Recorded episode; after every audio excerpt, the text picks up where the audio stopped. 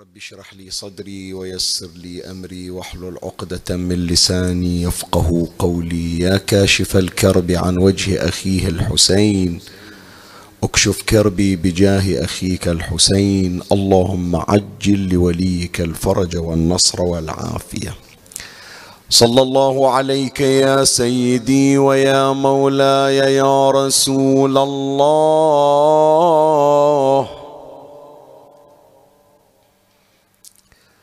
صلى الله عليك وعلى آلك الطاهرين.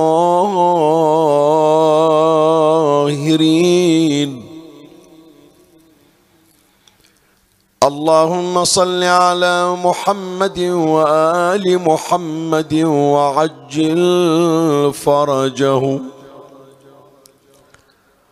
اللهم اجعلني عندك وجيها بالحسين عليه السلام.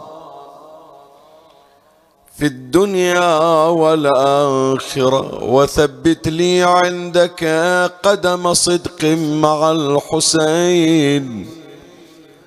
وأصحاب الحسين الذين بذلوا مهجهم دون الحسين عليه السلام.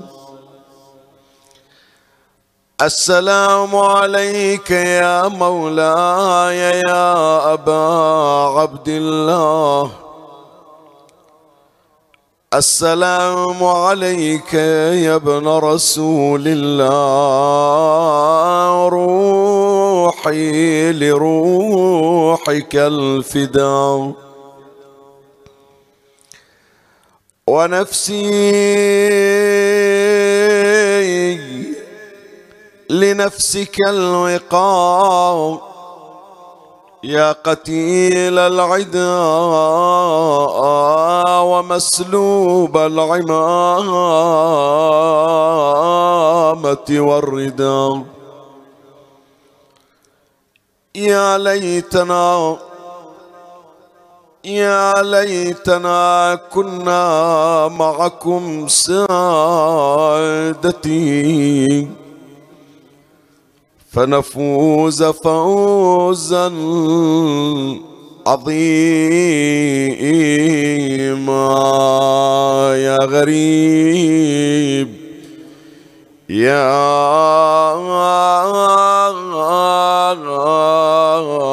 مظلوم كربلاء. فغفيت عيناه. فغفيت عيناه من بعد بكاء وحنين. ورأى جن ورأى خير البرايا. جده الهادي الأمين. ضمه ضم وداع باكي العين حزين قائلا صبرا على البلوى. حبيبي يا حسين فكأني بك بالطف غسيل بدماك وبجنب النهر مقتول ولا يروى ضماك وبسيف الشمر مذبوح حبيبي من قفاياك وبجرد الخيل قد كسرنا ملك الجانبين. ولي ولي وكأني ببناتي هتكت منها الستور. وعليها هجمت أجناد حرب في الخدور وسرت أسرى سبايا فوق عجاف وكور كسبايا الروم تهدى لطليق الوالده تمرغ على الروضة وقلبه من الحزن ذا. عفر خدوده والقلب بذاك التراب.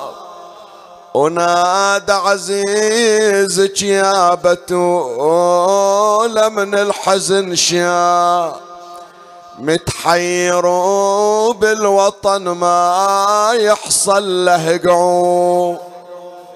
ويلي اتزفر يا ويلي ولصق فوق القبر صدره يبكي وينادي في أمان الله. يا زهراء مكسور قلبي من الهضم والله. يجبرا ورد القبر خية وقلبه بنار موقوف. الغريب رايح إلى قبر الغريب تخاصر على قبر العظيم. هيدو يعلم الله. بحزان قلبه يوم صاح ودا. ودع ودع وياه. هذا يا خويا اللي علينا قدر الله. سمك وذبحي من قبل تكوين الوجود. انت قضيت اللي عليك من المنية. وعالجت غصتها وظل اللي أبو محمد لازم يا خويا أنذبح في الغاضري وعندي علم من طلعتي للوطن معه. خويا يا ابو محمد علي رحب الفضاضاق وقلبي تراه ذاب من لوعات الافراق خويا برض المدينة قبرك وقبري في وين؟ في العراق. ورد المنازل والدمع يجري بالخدود هذا البيت نودع المنازل إن شاء الله تعمر منازلكم باسم الحسين. نادى يدور المجيد ظليت خليه طوح الولا وجاوب ابن الحنفي. قال له شعبتني يا غريب الغاضري.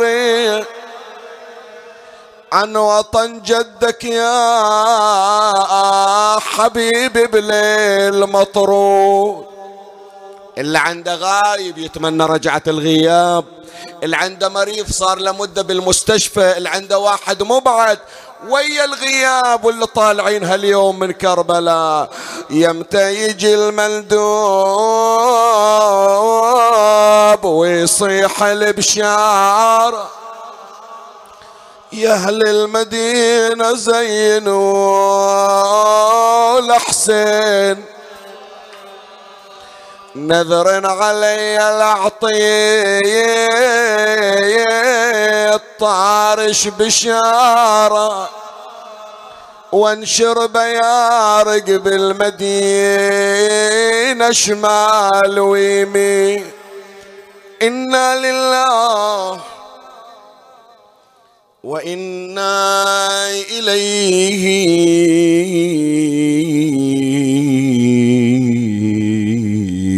راجعون. قال إمامنا الحسين بن علي صلوات الله وسلامه عليه. لفي حق ابنته فاطمة الكبرى عليها السلام. إنها أشبه الناس بأمي فاطمة بنت رسول الله صلى الله عليه وآله. أما في الدين فتقوم الليل كله وتصوم النهار. وفي الجمال تشبه الحور العين.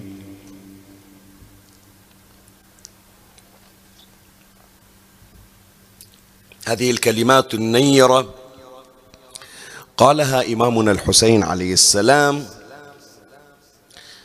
يصف فيها ابنته فاطمة الكبرى صلوات الله عليهم أجمعين. وكان هذا الوصف لابن أخيه الحسن ابن الحسن أكبر أولاد إمامنا الحسن الزكي عليه السلام.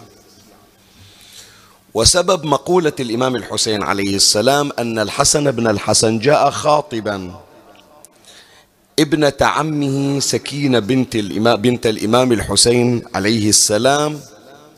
فالإمام الحسين صلوات الله عليه رشح له بنتا أخرى وهي السيدة فاطمة المعروفة بالسيدة فاطمة الكبرى. عادة حينما نقرأ في تراجم بنات الإمام الحسين عليه السلام نشوف هناك توصيف توصيف إلى بنات الإمام الحسين عليه السلام على اعتبار أن بنات الإمام الحسين فيهن من يحملن نفس الاسم. فيأتي أحيانا التوصيف للسيدة فاطمة بالكبرى في قبال السيدة فاطمة الصغرى. وهذا مو فقط لبنات الإمام الحسين حتى لأولاده. فعدنا علي الأكبر وعدنا علي الأصغر. وكذلك أيضا الأئمة من يصير عندهم أولاد أو أبناء يسمون الأولاد والأبناء بأسماء متشابهة. يعينون ويميزون هذا عن ذاك بفلان الأكبر فلان الأصغر. أحيانا هم يأتي فلان الأوسط أو فلان الوسطى. فعدنا من بنات الإمام الحسين عليه السلام. من تسمى بفاطمة الكبرى وهناك فاطمة الصغرى. طبعا في اسم فاطمة الكبرى وقع اشتباه وتوهم. فلهذا كثير من الألفاظ الدارجة تطلق على السيدة فاطمة العليلة المعروفة والتي عادة يخصص لها وقت وموسم للحديث عن مصيبتها ورزيتها. فيطلق عليها فاطمة الكبرى. جنابكم من تفتحون بعض الدواوين الشعرية تشوف مثلا كذا وقال على لسان فاطمة الكبرى بنت الإمام الحسين. يقصدون منه يقصدون السيدة فاطمة العليلة. والحال بأن السيدة فاطمة العليلة لا يطلق عليها فاطمة الكبرى. اللهم إلا بلحاظ واحد.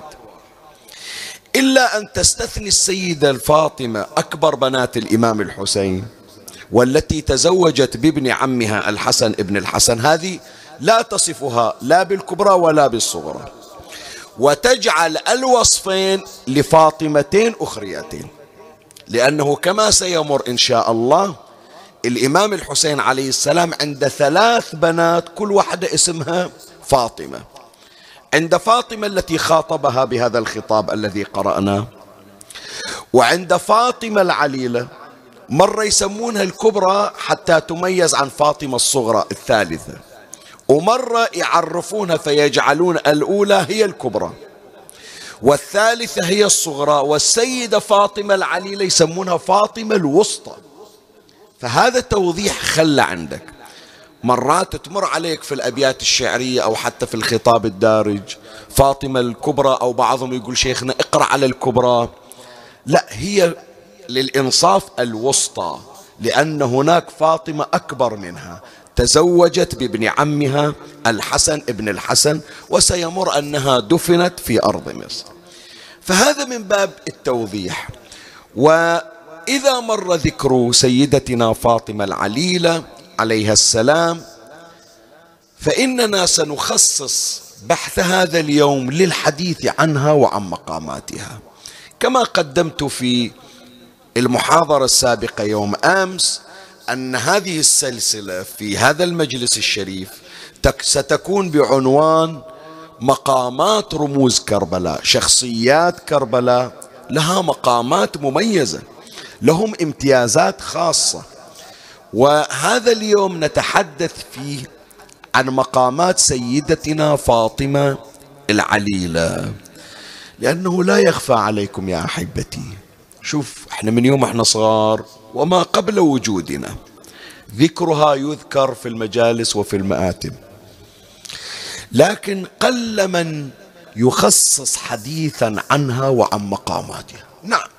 تذكر رزيتها تذكر مآسيها تذكر المراثي التي قيلت في حقها.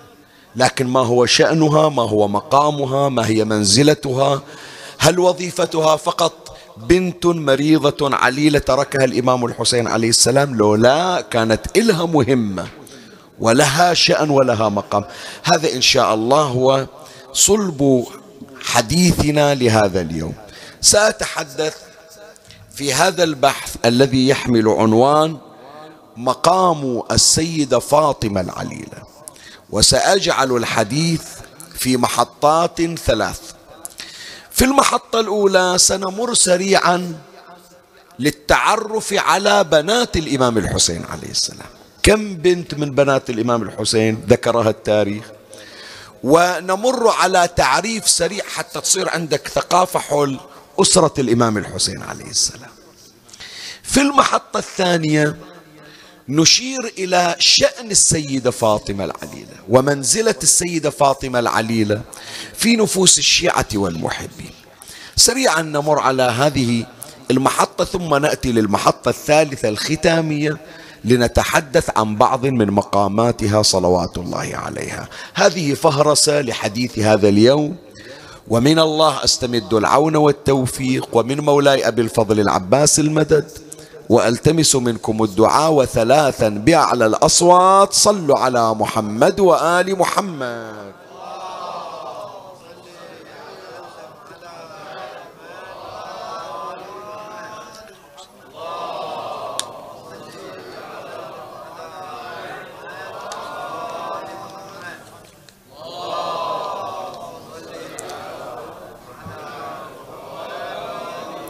مولاي الكريم اسمعني وفرغني قلبك واعرني سمعك وأقبل علي كلك. أما المحطة الأولى فالتي نتحدث فيها عن بنات الإمام الحسين عليه السلام. زين السؤال المتبادر الأول كم بنت للإمام الحسين؟ واقعا من نجي نقرأ في كتب السيار هناك من زاد في العدد وهناك من أنقص في العدد. ولكن المقدار الذي نرتكز عليه أن للإمام الحسين عليه السلام من البنات خمس بنات. الخمس بنات قد يزددن اثنتان أيضا كما سيمر.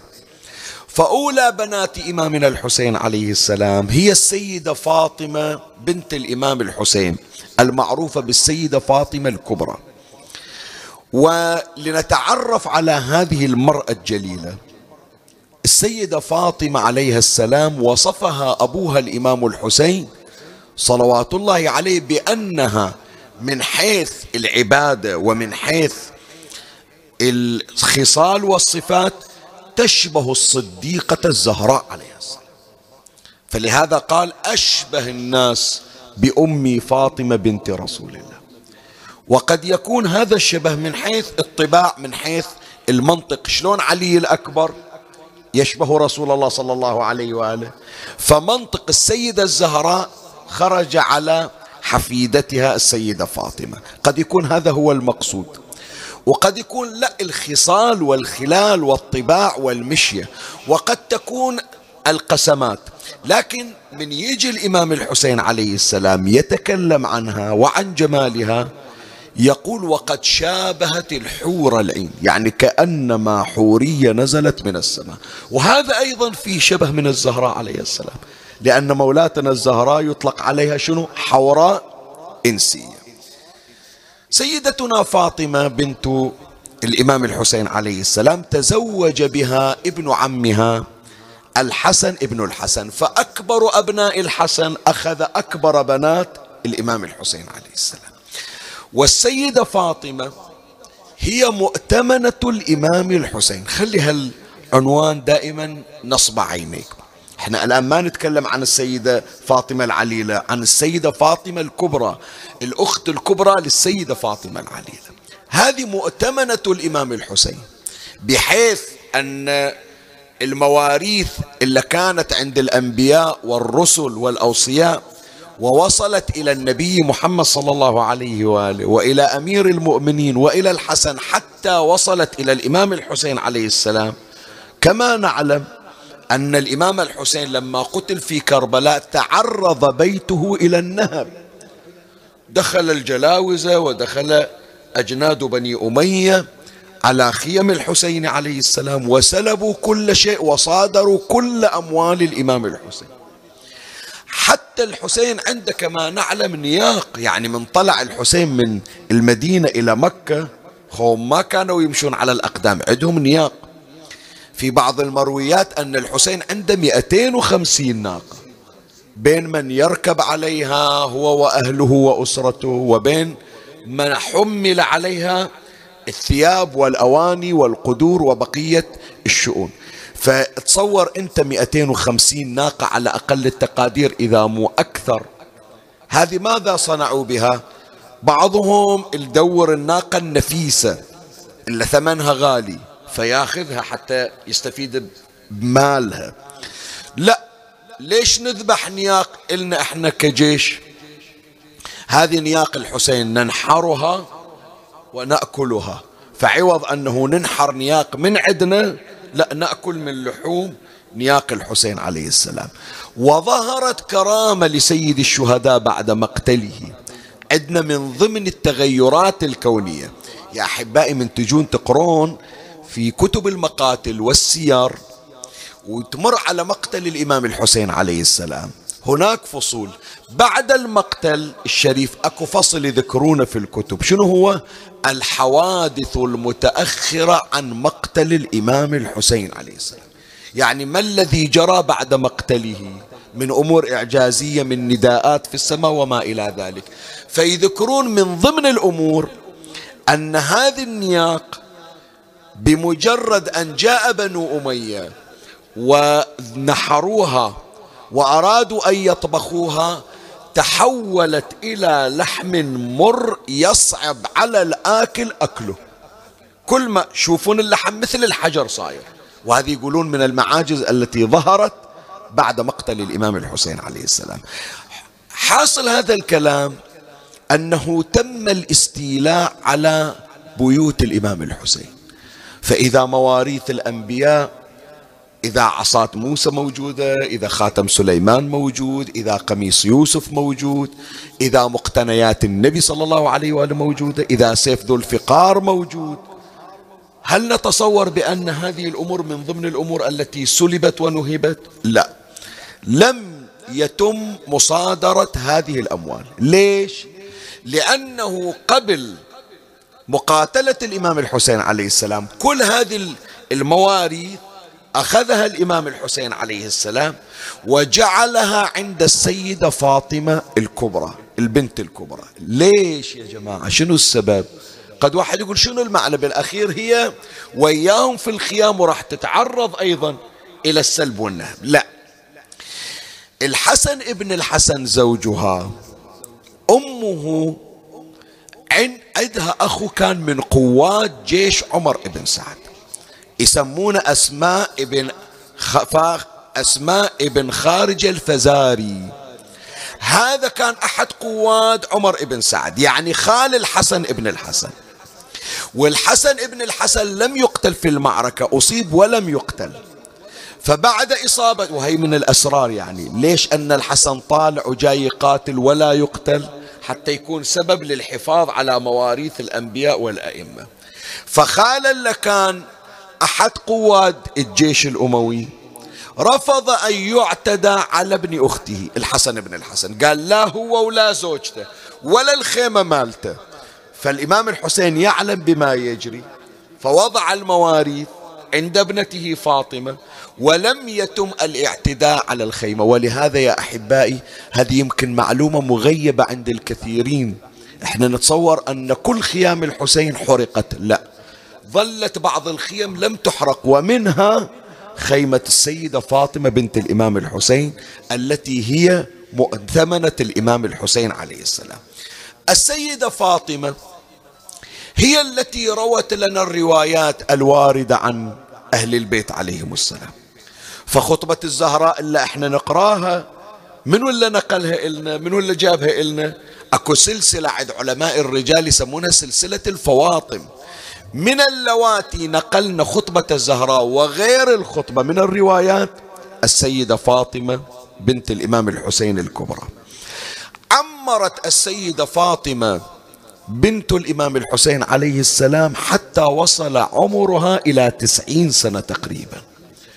وانتقلت إلى مصر وفارقت الحياة هناك وقبرها اليوم موجود عند أهل مصر. في منطقة تعرف بالدرب الأحمر ويطلق عليها فاطمة النبوية ويتبرك بها ويستشفى بها وتقضى الحوائج عند قبرها سلام الله عليها. فهذه أولى وأكبر بنات الإمام الحسين عليه السلام. الثانية من بنات الإمام الحسين صلوات الله عليه مني المشهورة المعروفة السيدة سكينة بنت الإمام الحسين صلوات الله عليهما. وهذه يا سبحان الله الحسين صح حنون على الجميع لكن بالذات السيدة سكينة مدللة الإمام الحسين. يحبها حبها الحسين شيء منقطع النظير. ويؤثر عن الإمام الحسين عليه السلام هذان البيتان يعني هالبيتين منسوبان إلى الإمام الحسين عليه السلام. لعمرك إنني لأحب دارا تحل بها سكينة والرباب. المكان اللي تقعد فيه بنتي سكينة أحب أروح لها ليش؟ يوصفها الإمام الحسين عليه السلام يقول غلب عليها الاستغراق في الله. يعني شوف إيش قد فاطمة بنت الحسين اللي حكينا عنها مقامها عالي. سيدة سكينة لا شيء منقطع النظير. لا تكاد توصف. بحيث الإمام الحسين عليه السلام إذا يريد خلوة مع الله يختار وين؟ الدار التي تسكن فيها السيدة سكينة بنت الإمام الحسين عليه السلام. يلقبها الإمام الحسين عليه السلام بخيرة النسوان. ما مر عليك أنت حتمر حتسمع إن شاء الله في يوم العاشر. سيطول بعدي يا سكينة فاعلمي منك البكاء إذا الحمام دهاني. لا تحرقي قلبي بنعيك حسرة ما دام من الروح في جثماني. فإذا قتلت فأنت أولى بالذي تأتينه يا خيرة هذا تعبير الإمام الحسين عليه السلام. ومع العلم حط بالك هذه خيرة النسوان. لقب يطلق على صديقة النساء فاطمة. صلوات الله. هذا ما يعطونا لأي أحد. السيدة أم الإمام زين العابدين عليه السلام لما إجت يسألها أمير المؤمنين شو اسمك؟ فتقول له شاه زنان. شاه زنان يعني شنو؟ شاه زنان يعني سيدة النساء. يقول لا سيدة النساء هذا لقب خاص بالصديقة الزهراء. حول أمير المؤمنين اسمها من شاه زنان إلى شاه ربانويه. يعني شنو؟ يعني سيدة نساء منطقتها قومها. تبدل الاسم حتى يصير الإطلاق في اللقب علما للصديقة الزهراء عليه السلام. لكن بالنسبة إلى السيدة سكينة يسميها الحسين عليه السلام خيرة النسوة. كرمها ككرم أبيها الإمام الحسين عليه السلام.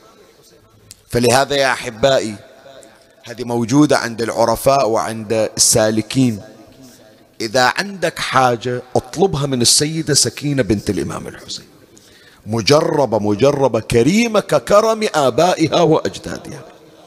مما ينقل في كرم السيدة سكينة بنت الإمام الحسين عليه السلام أن عندها سفرة تقدمها للفقراء والمساكين قيمة هذه السفرة ألف درهم. ألف درهم ذاك الوقت مبلغ ضخم. يعني تنفق ألف درهم على الفقراء والمساكين. متى هي؟ ما تطلع. من تسمع عن أخيها الإمام زين العابدين عليه السلام. طالع إلى حاج إلى عمرة. هاك خويا هذه سفرة من تشوف الفقراء والمساكين أنفقها عليهم. فلهذا كان الإمام زين العابدين إضافة إلى صدقاته عند ألف درهم. هذه سفرة أخت السيدة سكينة بنت الإمام الحسين. هذه كم واحدة صار الآن من بنات الحسين؟ تحسب وياي لولا؟ ثنتين تكلمنا عنهم. السيدة فاطمة الكبرى والسيدة سكينة. الثالثة من بنات الإمام الحسين عليه السلام من هي؟ السيدة فاطمة العليلة وهي التي سنتحدث عنها. الآن ما راح أحدثك أنا فقط الآن في مقام العد والإحصاء. إن شاء الله راح يمر علينا في المحطات التالية.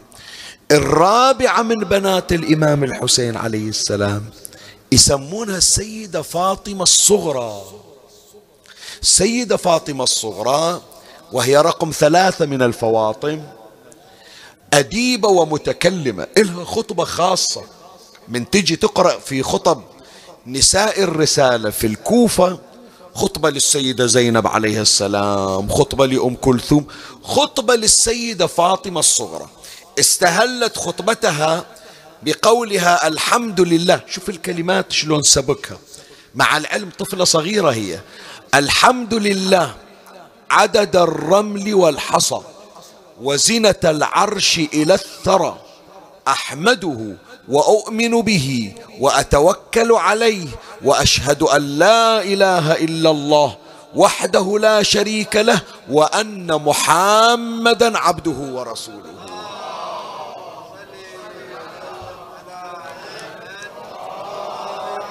وأن محمدا عبده ورسوله صلى الله عليه وآله وأن ولده ذبحوا بشط الفرات بغير ذحل ولا ترى شوف نفس العبارة هذه غريبة.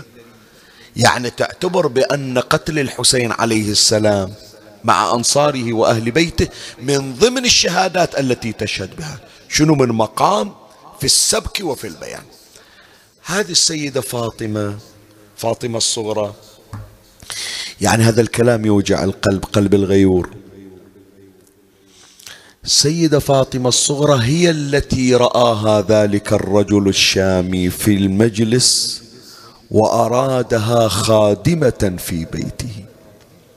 إي والله شوف شقد شقد شيء مؤذي. يا جماعة تذكرون لما طبوا الدواعش بالعراق. هي نساء يزيديات يعني بالأخير حتى لو اختلفنا في الدين لكن لا نختلف في حق الإنسانية. من جابوهم وقفوهم في الأسواق ورادوا يبيعونهم جواري. إلى الآن يا إخواني مأساة يندى لها الجبين والدموع تسيل دم على حال الشريفات في العراق وإن اختلفنا في الدين والمذهب. هذا ما ترضاه على وحدة غير مسلمة. فإذا سمعت أن وحدة من بنات الحسين عارضينها في مجلس ويريدون يأخذونها خدامة في البيوت. نظر رجل من أهل الشام إليها هالطفلة هذه بنت الحسن من شاف التفت إلى أميره؟ قال أمير هب لي هذه الجارية. أعطني إياها أوديها تغسل هدومي تكنس بيتي. زين هي الحبال بإيدها وين تولي؟ وين تروح؟ وين تصك بوجهها؟ فلاذت بعمتها زينب المسبية لايذة بالمسبية الغريبة لازم لازم ذيال الغريبة. شو تقول لها؟ تقول لها عمة عمة ويتمت من والدي. وأستخدم في المنازل. يعني هم يتيمة وهم خدامة. مولاتي زينب عليها السلام أخذتها خلف ظهرها الشريف قالت لا تخافي ليس ذلك له ولا لأميره لا هو يقدر ولا هالقاعد على هالكرسي يقدر. هو ذاك ما قبل قال ذلك لي ولو شئت لفعلت أقدر أسويها بس أنا ما أريد أسويها. قالت كلا إلا أن تخرج من ديننا. وتدين بملة غير ملتنا. ما دام أنت مسلم ما تقدر. أتسبي بنات رسول الله. يتصفح وجوههن أهل المناهل والمقال قد أبديت وجوههن وهتكت ستورا. ولك شو تقول الأم فاطمة يوم القيامة؟ فهذه فاطمة الصغرى هي التي تعرضت إلى هذا الموقف المأساوي. هذه أربع بنات الخامسة مني التي ماتت على رأس أبيها رقية بنت الإمام الحسين عليه السلام. هذه خمس بنات إلى الإمام الحسين صلوات الله عليه. بعضهم يخلي واحدة سادسة زينب بنت الإمام الحسين. سيد محسن الأمين في أعيان الشيعة يقول عند الإمام الحسين عليه السلام بنت اسمها زينب ولعلها تلك البنت المكفوفة التي ماتت يوم العاشر من المحرم. قد يكون لأنه ينقل في بعض السير أن للحسين بنت كان قد كف بصرها. يذكرون عند الحسين بنت اسمها سكي اسمها زينب. السابعة من بنات الحسين هذه المدفونة في لبنان في بعلبك خولة بنت الإمام الحسين. الله أكبر. الراحة ويعرفون كأنما تمشي في حرم السيدة زينب. قبة ومناير وصحن وشباك. وما قصدها أحد في حاجة فرجع خالد. فهذه سبع من بنات الإمام الحسين عليه السلام. هي المحطة الأولى أتيت عليها. نجي الآن للمحطة الثانية. صاحبة هذا اليوم السيدة فاطمة العليلة. خلنا نشوف شنو مساحتها في قلوب الشيعة. الشيعة خصصوا إلها مفصل من مفاصل عاشوراء. يعني شوف من تجي تقرأ في سيرة عاشوراء هناك أشخاص ما تقدر تتجاوزهم. تذكر مسلم لازم تذكر طوعة. صحيح لو لا؟ تذكر حبيب ابن مظاهر لازم تذكر زوجة حبيب. حتى لو ما تعرف اسم زوجة حبيب بس ما تقدر تستثنيها وتلغي قضيتها. حتى لو طوعة ما تعرف منو أبوها منو نسبها ما تقدر تستثنيها. في موقف خروج الحسين عليه السلام من المدينة المنورة ما تقدر تستثني ما مر على آل الرسالة لما خرجت فاطمة العليلة. فلهذا شوف ما تمر على منطقة شيعية في أيام عاشوراء إلا لابد مخصص يوم أو ليلة لذكر مصابها ورثائها. وهذا إنصافا يعني لأن القضية قضية مأساوية. مو لأنها الوحيدة التي بكت لا. أم سلمة بكت في خروج الحسين أم هاني بكت في خروج الحسين. بنات رسول الله نساء بني هاشم كلهم ضجة واحدة. لكن هالبنية بالذات؟ لا شلعت القلب هذه. لأنها ما طلعت ويا النساء في وقت واحد. النساء طلعوا نساء بني هاشم أم سلمة وأم هاني طلعوا لا في وقت واحد وقت عادي وقت طلعت الناس. فاطمة العليلة متى طلعت؟ نص الليل طلعت. ويا طلعت أبوه زين فأنت تصور يعني حتى تعرف إيش قد قضية مأساوية. تقول سكينة بنت الحسين عليه السلام خرجنا في ليلة مظلمة ذات رعد وبرق ومطر. لأن الحسين طالع ليلة 28 شهر رجب يعني آخر الشهر. ماكو قمر. زين. وليس على وجه الأرض أهل بيت أخوف منا أهل البيت الله يشهد يا جماعة بعمري على المنبر ما ذاكر هالكلمة. حتى بالمجالس البارحة ما ذاكرنها. بس هذا من فيوض من فيوضات سادتي. يا جماعة سكينة تقول ماكو أخوف من أهل البيت لأنهم في وضع تهديد. هذا وياها أبو فاضل هذا وياها الحسين هذا وياها علي الأكبر. هذا 18 شباب من بني هاشم يحوطونها بسيوفهم. زين إلا وحدها بالبيت بروحها شي يصير حالها؟ إذا هي ويا خواتها ويا النساء ويا أبوها ويا عمها ويا أهلها تقول ماكو أحد بالدنيا أخوف من عندنا زين اللي خلوها في البيت وطلعوا عنها شلون يصير حالها؟ فقطعا حالها أكثر ألما وأكثر شدة. زين فلهذا تعاطف الشيعة معها مع السيدة فاطمة العليلة. وعندهم إحساس خاص. حتى أنها المصيبة تطلب حتى في غير عاشوراء يودون على الخطيب اقرالنا على العليلة ليش؟ لأن قضيتها قضية دامية مأساوية. ولما تعلق الشيعة بها ووجدوا في السير أن الحسين عليه السلام عنده حب مميز للعليلة بحيث من شافها طالعة من البيت نزل الحسين من على ظهر جواده وراح إلها. فقالوا ما طول هي مدللة الحسين فإحنا نخليها مفتاح لباب الحسين والحسين هو باب الله. فالحاجة اللي نريدها من الحسين منين ناخذها؟ من فاطمة العليلة. وبالفعل يا أحبائي الليل أو هذا المجلس الشريف أريدكم تحطون هالكلمة قدامكم خصوصا للمرضى اللي وصونا. المرضى اللي عندهم عمليات المرضى اللي يتلقون علاج بالكيماوي المرضى اللي عندهم أمراض مزمنة. ترى السيدة فاطمة العليلة مجربة. هذا واحد من الذاكرين يذكر إلى الآن هو على قيد الحياة أطال الله في عمره هو يذكر ويقسم على المنبر ويقول الشهود موجودين.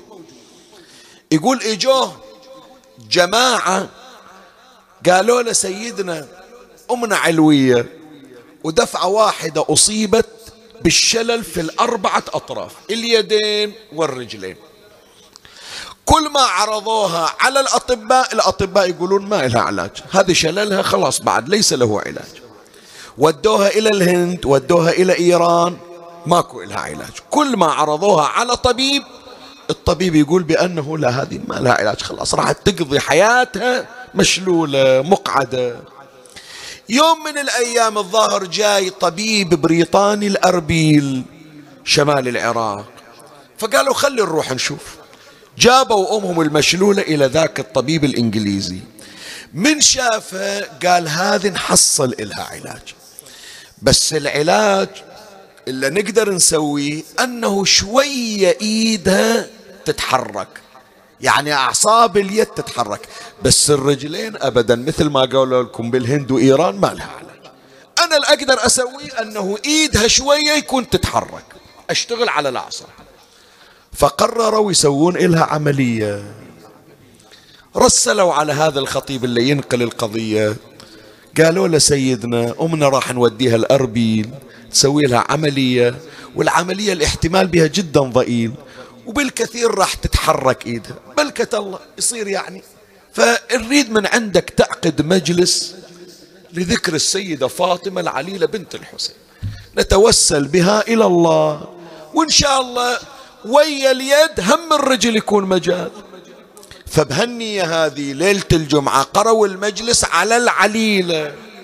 ورا ما انتهوا من مصيبة العليلة رفعوا أيديهم إلى السماء يسألون الله. بحق فاطمة العليلة أن يمن على تلك المريضة العلوية بالشفاء والعافية.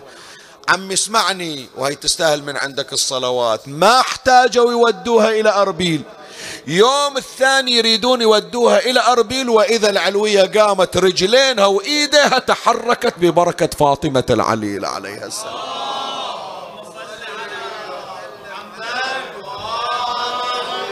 وهذه هي موجودة الظاهر لا زالت على قيد الحياة أهلها موجودين والخطيب اللي نقل القضية بنفسه إلى الآن موجود يسمونه سيد جعفر من من خطباء العراق. فمولاي مجربة إن شاء الله ما يطلع اليوم إلا تطلبون حوايجكم منها.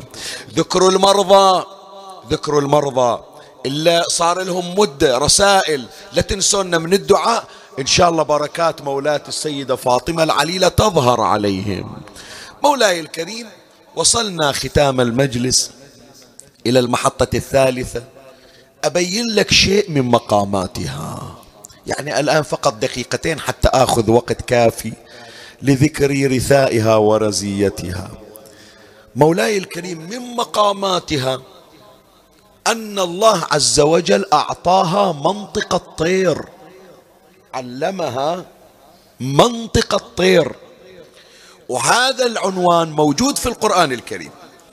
الله تبارك وتعالى يشير إلى نبي الله سليمان عليه السلام. وورث سليمان داود. وقال يا أيها الناس علمنا شنو؟ منطق الطير وأوتينا من كل شيء. إن, إن هذا لهو الفضل المبين.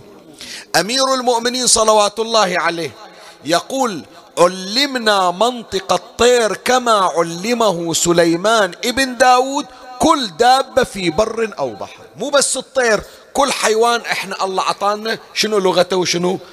منطقة. زين من يقول علمنا هل بس الأئمة؟ لو حتى الأولياء من أولاد الأئمة.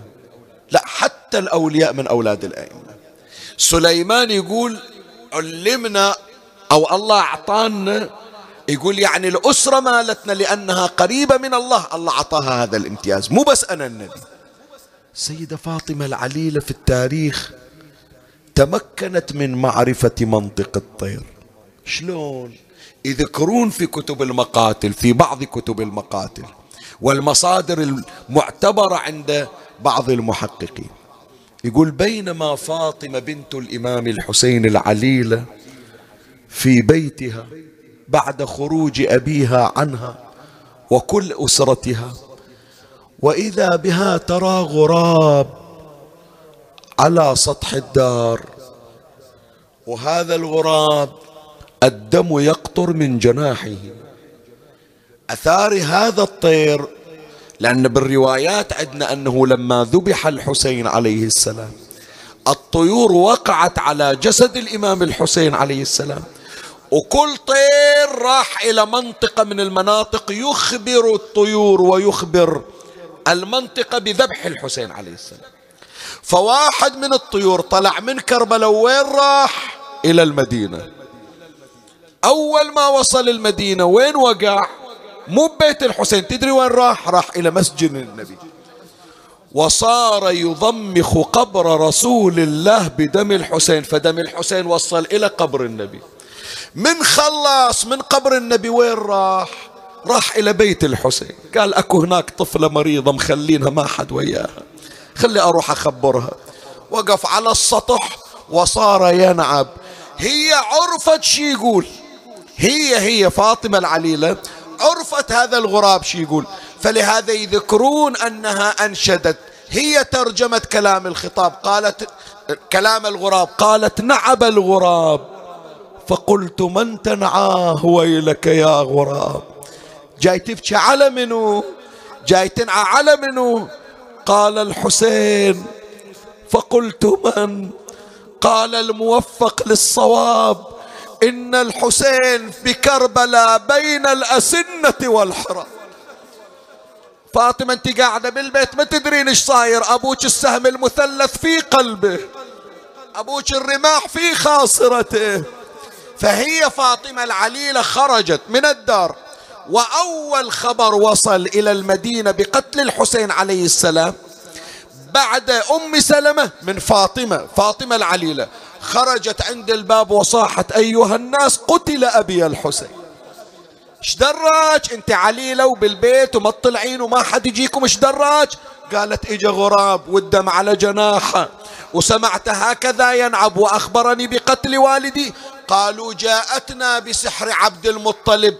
شككوا بكلامها قالوا الظاهر من زود بكائها بعد صار ما عندها عقل. يوم الثاني وإذا الناعي يا أهل يثرب لا مقام لكم بها ذبح الحسين. فواحد من مقاماتها أنها أعطيت منطق الطير. أيضا من مقاماتها نختم حديثنا. أنها شبيهة مريم ابنة عمران. مريم بنت عمران كفلها الله تبارك وتعالى زكريا. كلما دخل عليها المحراب وجد عندها رزقا. وهالعليلة هذه الحسين دار بال عليها خلالها كفيل. منو الكفيل؟ محمد بن الحنفية. قال له أخويا دير بالك على هالطفلة. هذه مدللة أبوها. هذه مدللة أخوها. هذه عزيزة هذه ما يرضون على زعلها. ولو أنا طالع وأخوها علي الأكبر موجود ما أكلف عليك لكن ما ظل عندها أحد بالبيت. فأنت يا العليل دير بالك على العليلة وأنت يا المريض دير بالك على المريضة يا الله مولاي حضر حاجتك اطلب مرادك. الليلة أريد من عندك دمعة خاصة وتذكر الغياب. وإذا عندك واحد غايب يرجع لك بالسلامة ويعطيك الله مرادك. حضر الحسين الهوادج واستعد للفراق والرحيل. وأمر بني هاشم بأن يركبوا الهوادج على ظهور النياق وأن يركبوا بنات رسول الله على ظهور النياق. كل واحد عنده في كفالته امرأة يكون يطلعها. إلا عنده أمة وياه يكون يطلع أمة إلا عنده أخته وياه يكون يطلع أخته فلهذا التصور هكذا يقول علي الأكبر يطلع ويا ليلى القاسم يطلع ويا رملة. بس قول له أبو فاضل طلع ويا منو. ما تريد غيره ترى. قالت أريد من أخوتي اللي يخدموني. أما الحسن وحسين تخدمهم عيوني. أخواني كلها ابطال كان تخيروني. منو تريدين؟ قالت كافل أختار البطل عباس الشفيع. بعد اليوم أريد أحرق قلبك قلت لك. شلون ركبها أبو فاضل؟ شلون صعدها؟ أنا أقول لك. قال لها تعالي خيه زينب تعالي. منو كفيلك غير أنا؟ تصعدين عندي وياي.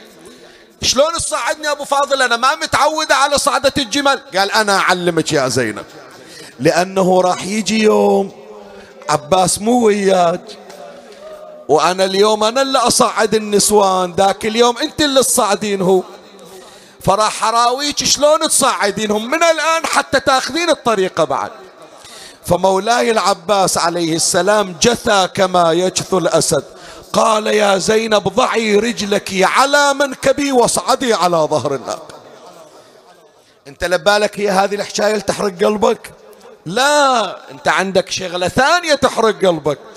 قول لزينب يوم صاروا عندها ستين حرمة يوم 11 لا موجود كرسي واحدة تصعد عليه لا موجود مرتفع. قالت أخويا أبو فاضل علمني شلون أركب النسوان. وينهم عشاق زينب؟ وينهم الغيارة؟ شلون كانت النساء تصعد؟ تأتي مولاتي زينب تجلس على الأرض متربعة. تعالي الحرمة حط رجلك مثل ما حطيت رجلي على كتف أبو فاضل. حط رجلك على كتفي وصعدي. وهل ذيك الليلة ما قدرت توقف تصلي ركعتين تصلي من جلوس صعدت على كتفها ستين حرمة على ظهري. آه لوجدك يا زينب. ركبا النساء في المحامل وتحركت القافلة. وصاح أهل المدينة الوداع. الوداع. الفراق الفراق وبينما قافلة الحسين تسير في ظلمة الليل. يقول الشيخ المازندراني وإذا بصوت طفل من خلف الضعن قفوا للعليلة قفوا للضعيفة قفوا للمريضة حانت من الحسين التفاته وإذا بفاطمة العليله تقوم وتقع على وجه التراب. إي والله اجاها الحنون أبو علي. بويا شم طلع عنك نص الليل. الأطفال هالوقت نايمين شم طلع عنك خليناك وطلعنا عنك. ما نريد نزعجك. قالت بويا أخذتون وياكم فضة. أخذتون وياكم الخدم. ما تحسبوني خدامة وتأخذوني وياكم. لا أبويا أنت مت الزهرة قالت خذوني خذوني خذوني معاكم أسرج الخيل يا أبويا. حرق قلبك عمي حرق قلبك. بويا أسرج الخيل أسرج الخيل خذوني معاكم. أسرج الخيل يا أبويا وأحط فراشكم لو هود. قال لا أبويا عدنا خدم ما نريد خدم. قالت بويا بويا بويا خذوني يا بويا خادم لكم أحط فراشكم وعدلنا عنكم بويا ما أرضاها على بنتي تشتغل خدامة رجع للبيت. قالت أي بيت يا أبويا؟ تعال شوف البيت إيش سويت بي. أروح إلى بيت مظلم ما بي أحد. 17 باب سادنهم يا حسين. اقعد ويا من؟ هذا البيت أريد أسمع صوتك تقرأ. صاحت دارك دارك حياتي خلصت والعمر. دارك دارك وشف الموت ما أدري شلون يا أبوي. دارك دقل شلون أطب يا حسين؟ دراك دراك شلون أسكن وهي وحشة وخلية؟ إيه شلون أسكن وهي وحشة هي؟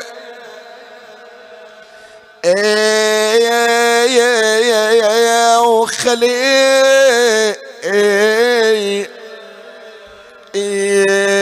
يقلها رد المنازل يا حزينة واندبيني بعد ما صار بيت صارت حسينية. روحي حطي علينا فواتح يا فاطمة.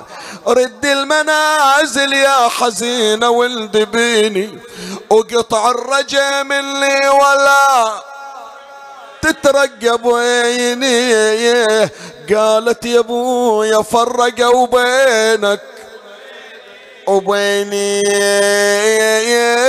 وراحت لأبو فاضل تنوح وتنتخيب. ما أضيع ما أضيع. عندي باب حوائج.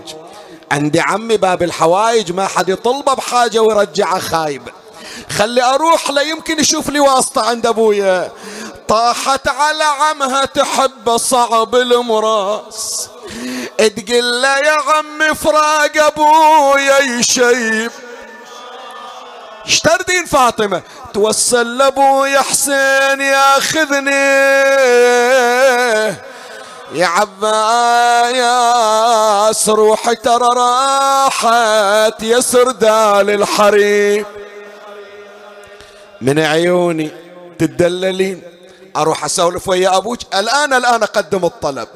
وإجا العباس للحسين. ها أبو فاضل. قال له أبو علي عطني إياها.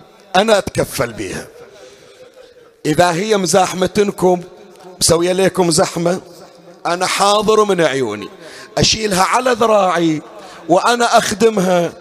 قال له لا يا أبو فاضل خلها خلها خلها من امشي عنها.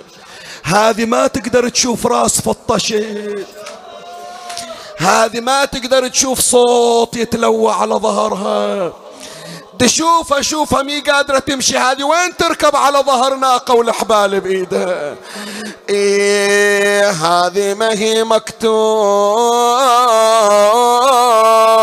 تتودى هدية. ولا هي يا خويا من سبايا الغاب ردي يا بنتي وردتي غصب علي. طلبي من الله يعودنا يا لديار طيب. وويلا إلا راحت الزيارة وودعوها أطفالها بالمطار وشافت الدمعة بعيونهم. خلها تشوف الدمعة الآن على خدها. ردت بحسرتها وراح الضعن عنها. نوب تقوم ونوب توقع من حزنها. من رجعت أخوتها يا يا وأبوها انقطع ظنها. وتصيح راح حجاب صوني منين أجيب؟ محرم غير للنياحة؟ إيه؟ إذا عدنا دمعة وما تطلع بعاشور متى تطلع بعد؟ يسايلونها حجية بتروحين لزيارة. تقول إي والله إن شاء الله رايحين إلى كربلاء. زين أطفالك وين بتودينهم؟ تقول بعطيهم عند أختي. هاكم هناك كل واحد يقول جيبيهم وأنت لا تنسينا من الدعاء. يا أبو علي ويوم مشيت هالطفله خليتها عد منو عطيتها منو يدير باله عليها؟ إيه إجت فتحت الباب كل ما مرت على حجرة الحجرة خالية. إلى اللي مفارق عزيز إلى اللي كان يتمنى يجي ويا حبيبة إلى الحسينية السنة وتاليها أول يروح المقبرة تالي يجي الحسينية. للغياب هذه للمفارقين للي فقدوا أحبة. أول ما طبت إلى الغرفة وشافتها مظلمة إيش صاحت؟ صاحت لو انها النواعي ترجع الميت. ليل ونهار كان حنيت. بويا إذا ونت الشبان. ونيت ونيت. يوجع قلبك البيت هذا لو لا اختلى البيت يا ابويا إي نامي نامي نص الليل خلاص أبوك راح. أبوك راح أهلك راحوا. فرش فراشك ونامي. قالت لا البيت بعد ما أسكن بيه. وين تروحين؟ قالت أنا لوقف لوقف على درب الضعون أروح البر أقعد بالبر هناك. أنا لوقف لوقف على درب الضعون وسايل اليرحون ويجون ويجون كل من إلى غياب يلفون. متى تجون يا أبويا؟ متى إي والله هالبيت هذا البارحة واحد تأذى من سمعه لأن حكاية مؤذية. قالت حكاية بلسان حالها مؤذية. الحسيني هذا الشاعر يقول قبل لا يطلع يريد يطيب خاطرها قال لها فاطمة رجعي وإن شاء الله إذا وصلنا العراق أودي لك أخوك علي الأكبر يشيلك برسم الخدمة ويجيبك ويانا. الآن يمكن نواجه مواجهة في الطريق فهي قاعدة حاطة إيدها على خدها اليوم باكر يجي أخويا صاحت عادة الغياب والعدهم عليل ما يخلوا وحد ودمع يصير بس هلي عني مشوا كلهم بالليل وما دروا ذيك العليل شلون. أويلي وين أبويا القال الأكبر يعطني؟ وين أبويا القال يومين ونجيك بويا هاي لا صارت بدي ولا هديك واللي مثل تصير الله يعين. إي والله الله يعينها. وبينما هي في دارها تبكي وإذا الغراب على الدار ينادي ذبح الحسين. صاحيت إن كان عندك خبر عنهم خيموا بالله خبرني واظنك ناعي البين قالها يا فاطم جدد الماتة. على حسين ولا ترقبين يعود لك يا هاشمي. اسم الله على أبويا. يرجع إن شاء الله. وفالك لا قبلنا. يرجع أبويا بالسلامة. قال أي سلامة يا فاطمة. مريت شفت خيام منصوبة وأعلام تخفق عليها وغبت عنها تسعة أيام. فاطمة ولا جيت لأن القوم حرقوا ذيك الخيام. وأهلك ذبايح عاينتهم كلهم هناك. اسمعني قالت خبرني عن حسين قال على الوطية. شفت على التربان وجنازة رمية تصعد على صدره خيول شنو من مجلس؟ شنو من مجلس؟ عندك شك الزهرة مو ويانا؟ كأن معاشر جبناه ثاني. وبينما ذات يوم جالسة في دارها. وإذا بها ترى الباب قد انفتح وإذا بامرأة دخلت واضعة يدها على خاصرته. منو انتين اللي جايتنا لا دقيتين الباب لا فتحنا لك الباب. فتحت الباب وطبيتي منو انتين وهالشعر الأبيض وهالتراب على ثيابك انت مني؟ وهي بس دموعها على خدها. بطل البكا بالرحمن سمي ولا تبكين هذا اليوم يمي. اتنطر يجي ابويا وعمي وترد إخواني وكل الشياهي. لا تبكين بكت زينب وصاحت يا عيوني. صرت كلكم بعد ما تعرفوا. لا أم البنين عرفتني لا اخويا محمد عرفني. إيش سوت بي يا كربلاء؟ بكت زينب وصاحت يا عيوني صرت كلكم بعد ما تعرفوني. أنا عتبي على اخوتي اللي ضيعوني على العباس اعتب له على حسن ظل بيكم أحد ما بيك حتى أطفالكم الصغار. هني لكم بس إذا واحد الدمعة ما تحركت بعينه خلي أقرأ لها الحكاية. إي عمه اجيت بالسلامة. حياك عمه تفضلي. فارشة لكم فراش وجاية تعبانة استريحي. وأنا أوقف على الباب وأنا اللي أستقبل الخطار والضيوف. وقفت العليلة على الباب. إجت ليلى إجت رملة. إجت سكينة. النسوان طبوا الأطفال طبوا وهي واقفة وتطالع برا الباب. تقول لها زينب بنية طالعين الدورين منو؟ كلنا إجينا. صاحت رقية يا عم ما شفتها.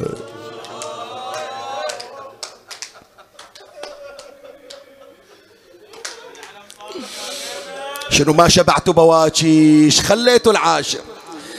رقية رقية رقية يا عم ما ما ما شفتها عم أخاف يا البنات وما عرفتها ونت الحارة ونت الحارة وجاوبتها أنا بالشام يا عم دفنتها ألا لا تزان الدار. إلا بأهلها يا على الدار من بعد الحسين. سلام بالأمس كانوا معي واليوم. قد رحلوا وخلفوا في سويد القلب. نيرانا نذر علي لئن عادوا. اللهم صل على محمد وآل محمد. اللهم كن لوليك الحجة ابن الحسن. صلواتك عليه وعلى آبائه في هذه الساعة وفي كل ساعة. وليا وحافظا وقائدا وناصرا. ودليلا وعينا. حتى تسكنه أرضك طوعا وتمتعه فيها طويلا. يا مدبر الأمور يا باعث من في القبور يا مجري البحور. صل على محمد وآل محمد يا ملين الحديد لداود عليه السلام. صل على محمد وآل محمد وقض